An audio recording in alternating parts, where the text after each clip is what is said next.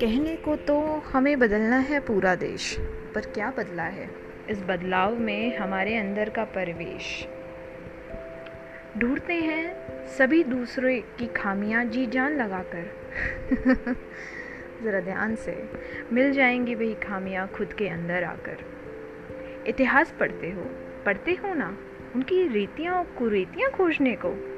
क्यों नहीं जन्म से आज तक के इतिहास को जाना खुद को बदलने को? नमस्कार दोस्तों, मैं हूँ सौम्या और आप सुन रहे हैं the power of thinking podcast आपको शायद अंदाज़ा लग गया होगा मेरी इन लाइनों से कि आज मेरी बातों का रुख के शोर होने वाला है। हम्म क्या कहा आपने? नहीं समझ पाए। चलिए कोई बात नहीं, मैं हूँ ना। इस समय में बातों का सिलसिला जुड़ता चला जाएगा और बातें होती चली जाएँगी। तो बात यह है दोस्तों, जब भी मैं बदलाव का कोई बात करती हूँ या सोसाइटी में कुछ चेंजेस लाने के लिए ज़िक्र करती हूँ या उनके सजेशंस या सॉल्यूशन के बारे में किसी से भी डिस्कस करती हूँ, एक बहुत कॉमन सा सवाल या यूँ कहूँ, एक जनरल डिक्लेरेशन सामने आ जाता है। ये डिक्लेरेशन आप लोगों ने भी कई बार सुना ही होगा या कहा भी होगा नो डाउट इन दैट यही कि भारत जज जैसे देश में बदलाव पॉसिबल नहीं है। इन सब डिक्लेरेशन में से एक लाइन ने मुझे सोचने पे मजबूर कर दिया। वो लाइन मेरी मदर ने मुझसे बोली थी जब मैं उनसे फुली एम्बिशियस थॉट्स जो सोसाइटी में चेंज लाने के लिए या बहुत बड़ा रिवोल्यूशन या everything like a child does like share कर रही थी वो लाइन थी, हम बस खुद को ही बदल सकते हैं। हम सबको नहीं बदल सकते, क्योंकि सबका अपना एक समाज और सोच है। उस समय तो ये बात मुझे अच्छी नहीं लगी थी। लगा था कि जैसे ये हार मानने वाला एटीट्यूड है। ऐसा सोचने वाले, न जाने कितने लोग होंगे, मुझे तो ये सवाल मेरे मन में घूम ही गया था। ऐसे कैसे बढ़ेगा हमारा कंट्री ऐसे कैसे बदलेगा हमारा कंट्री ये सब सवाल आए।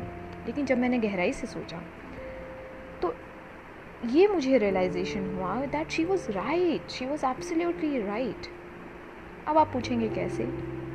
चलिए, मैं आपको अपने एक्सपीरियंस के नज़रिए से समझाने की कोशिश करती हूँ। दोस्तों, मैं सात साल टीनेज की उम्र से एडल्टहुड में आने तक बाहर रहकर पढ़ाई की हूँ। बाहर रहकर हज़ारों लोगों से इंट्रैक्शन हुआ है। घर के एक प्रोटेक्टिव दुनिया में जो नहीं हो पाता। बाहर के एक डिफरेंट माहौल मैंने देखा। अलग तरीके से अपने आप को बाहर रहकर मैनेज करना सीखा इंडिपेंडेंट होना सीखा। अपने सोच को अलग नज़रिए से, दो लोगों के नज़रिए से, अलग तरह के समाज में बदलते हुए देखा। सोशलाइजेशन आया मुझे। लोगों के बीच रहना, अपनी सेपरेट आइडेंटिकल एग्जिस्टेंस बनाना आया। बाहर की दुनिया का माहौल में अपने आप को बदलाव का एक सोर्स बना सकती हूँ। ये जज्बा भी मेरे अंदर आया। लेकिन इन सब में ढलते हुए, बदलते हुए मैं एक चीज़ खो गया था मेरे अंदर से। वो क्या था? वो ये था कि मैं अपनी जड़ों को पहचानना भूल गई थी। जब हम छोटे होते हैं टीन एज की उम्र में होते हैं बचपन में हम उतनी गहराई से ऑब्ज़र्व नहीं करते, हम बस अपनी ज़िंदगी जीते हैं। सही बात है। लेकिन उस ज़िंदगी को को जीने की जब समझ आती है हमें तो उ, हम उस समझ में इस जद्दोजहद में जीने की जद्दोजहद में ये भूल जाते हैं कि हमने अपनी रूट्स को पहचाना ही नहीं। सेम मैंने भी ऐसे मैं भूल गई थी पहचाना मैं भूल गई थी कि मेरी रिस्पॉन्सिबिलिटी बस पेरेंट्स की तरफ़ जिस तरीके की लोगों की सोच है उस काइंड ऑफ़ रिस्पॉन्सिबिलिटी नहीं है। मेरी रिस्पॉन्सिबिलिटी ये भी है कि मैं अपने रूट्स को पहचानूँ उनको जानूँ। उस परिवेश में मैं कैसे बदली? वो ग्रोइंग एज की पर्सनालिटी मेरे अंदर क्या डेवलप हुई? उसको जानो उस माहौल को पहचानो। सत्रह साल उनके साथ गुजारे मैंने। वो क्या थे? हर इंसान के ग्रोइंग एज में जो पर्सनालिटी डेवलप होती है ना वही एज आगे आगे जाकर वही एक एक्सपीरियंस आगे जाकर फ्यूचर में सोसाइटी में खुद को कुछ बदलावों के साथ एडजस्ट करती हुई दिख, दिखती है हमें। वो अलग अलग तरीके से होती है। जब मैं घर वापस आई तो मैंने अपने अंदर अच्छा बुरा सब कुछ जो जो पाया, वो कहीं ना कहीं मेरे परिवार रूट्स में मैंने पाया। और उन्हीं रूट्स के ऊपर मेरे एक्सपीरियंसेस के कपड़े डले हुए थे।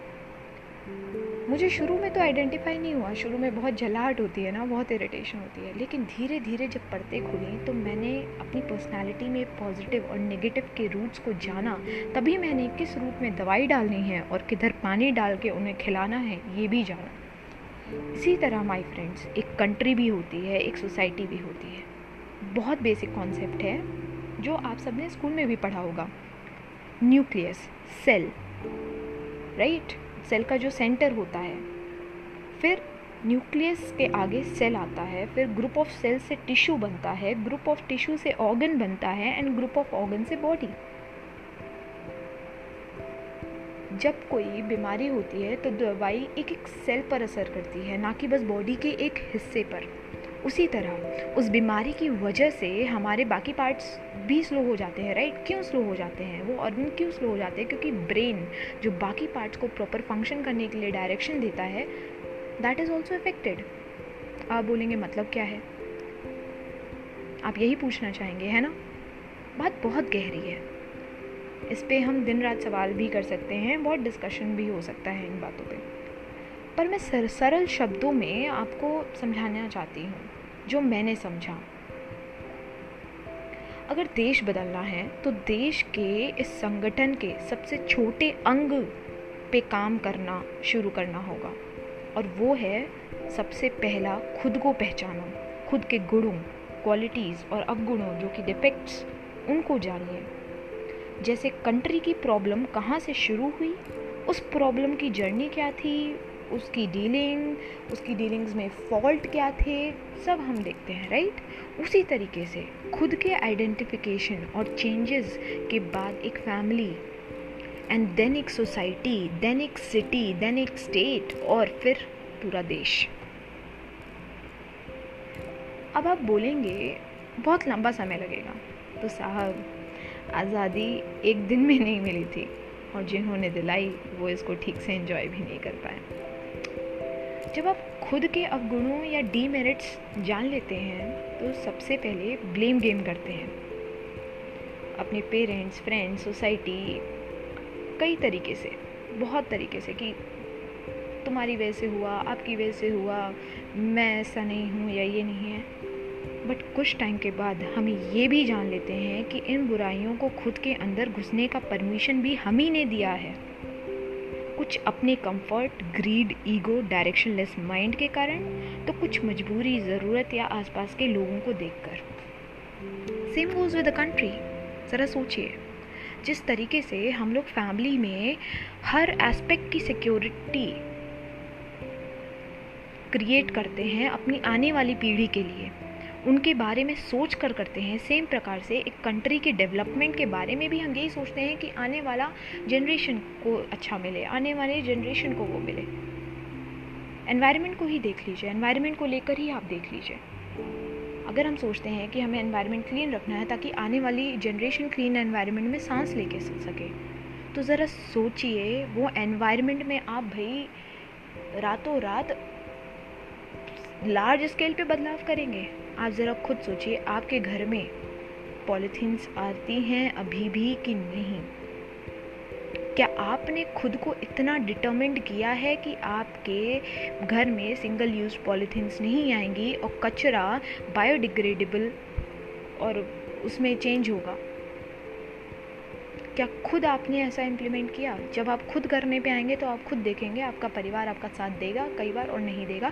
Same goes with the country also अब अगर अगर आप समाज में लार्ज स्केल में डेवलपमेंट करने जाएँगे तो कई लोग आपका साथ देंगे और कई लोग नहीं देंगे। तो ट्रेन योर सेल्फ अकॉर्डिंगली अपने एक न्यूक्लियस एक छोटे स्तर पे शुरुआत करिए, अपने घर को पहले बदलिए। अपने आप को पहले बदलिए, अपने आप के अंदर दृढ़ निश्चय लाइए उस बदलाव को लाने का। तभी आप समाज को, फिर एक शहर को, फिर एक स्टेट को, फिर एक देश को ला पाएँगे। गांधी जी ने अकेला चलना शुरू किया था। फिर कुछ लोग और फिर पूरा देश जुड़ गया था उनके साथ में। मजहरू सुल्तानपुरी जी का शेर है ना? मैं अकेला ही चला था, मगर लोग आते गए और कारवां बनता गया। अगर हम अकेले अपने अंदर घृणा, ईगो, मनमुटाव या कंपैरिजन की फीलिंग या 24/7 सेवन कंप्लेनिंग मोड में रहेंगे कि ये नहीं सही है, देश में वो नहीं सही है तो सेल्फ सेंटर्ड रहेंगे। सोचिए। हम अगर न्यूक्लियस हैं तो हमसे बनी बॉडी कैसे सही होगी? अगर हमारे अंदर ही कीड़ा लगा हुआ है, और बॉडी को रन करने वाला ब्रेन कैसे सही होगा? खुद सोचिए। हम ह्यूमन बीइंग से ज़्यादा क्रिएटिव क्रिएटर क्रिएटर कोई है ही नहीं इस अर्थ पे। आप ज़रा खुद सोचिए, कोई जानवर अपने अंदर क्या बदलाव लाएगा? जानवर को बस खाना है, सोना है, उसकी प्रक्रिया उसने कर रखी है, वो उसके आगे ना चढ़ के सोच पाता है, ना कुछ कर पाता है। लेकिन हमारे अंदर वो कैपेबिलिटी है। हम अपना बुरा भी कर सकते हैं, अपने आप को नुकसान भी पहुँचा सकते हैं और अपने आप को एक लार्ज स्केल पे बदलाव भी ला सकते हैं। अगर हमारे अंदर ये कैपेबिलिटी है कि हम खुद के इम्प्रूवमेंट्स को बिना किसी की मदद से क्रिएट कर सकते हैं तो then why not why not my dear friends अपने अंदर रिवॉल्यूशन एक क्रांति लानी होगी। पहले इस देश के न्यूक्लियस जो कि हम हैं, उसे बदलना होगा और इम्प्रूव करना होगा। तभी न्यूक्लियस यानी हम, हमसे सेल, यानी हमारा परिवार, फिर टिश्यू, यानी हमारा समाज, फिर ऑर्गन यानी स्टेट एंड देन बॉडी यानी हमारा देश। जड़ में पानी दीजिए। उसके अलावा और भी पोषण चाहिए। क्या पोषण चाहिए? उसके लिए अपनी जड़ों को, उनकी बीमारियों को पहचानना ज़रूरी है। उनको पहचानिए। पेड़ के तनों को काटने, छाटने और बस उसकी सुंदरता, उससे बस घटती बढ़ती रहेगी। अंदर से वो पेड़ खोखला ही रहेगा। तो ज़रा सोचिए आपको अंदर से पोषण देना है कि बाहर से इसका सुंदरीकरण करना है? सोचिए ज़रा। थैंक यू सो मच मेरे नज़रिए को अप, अपना के ज़रा देखिएगा सोचिएगा ज़रूर। सोचिएगा तभी बदलाव की क्रांति लाएँगे आप।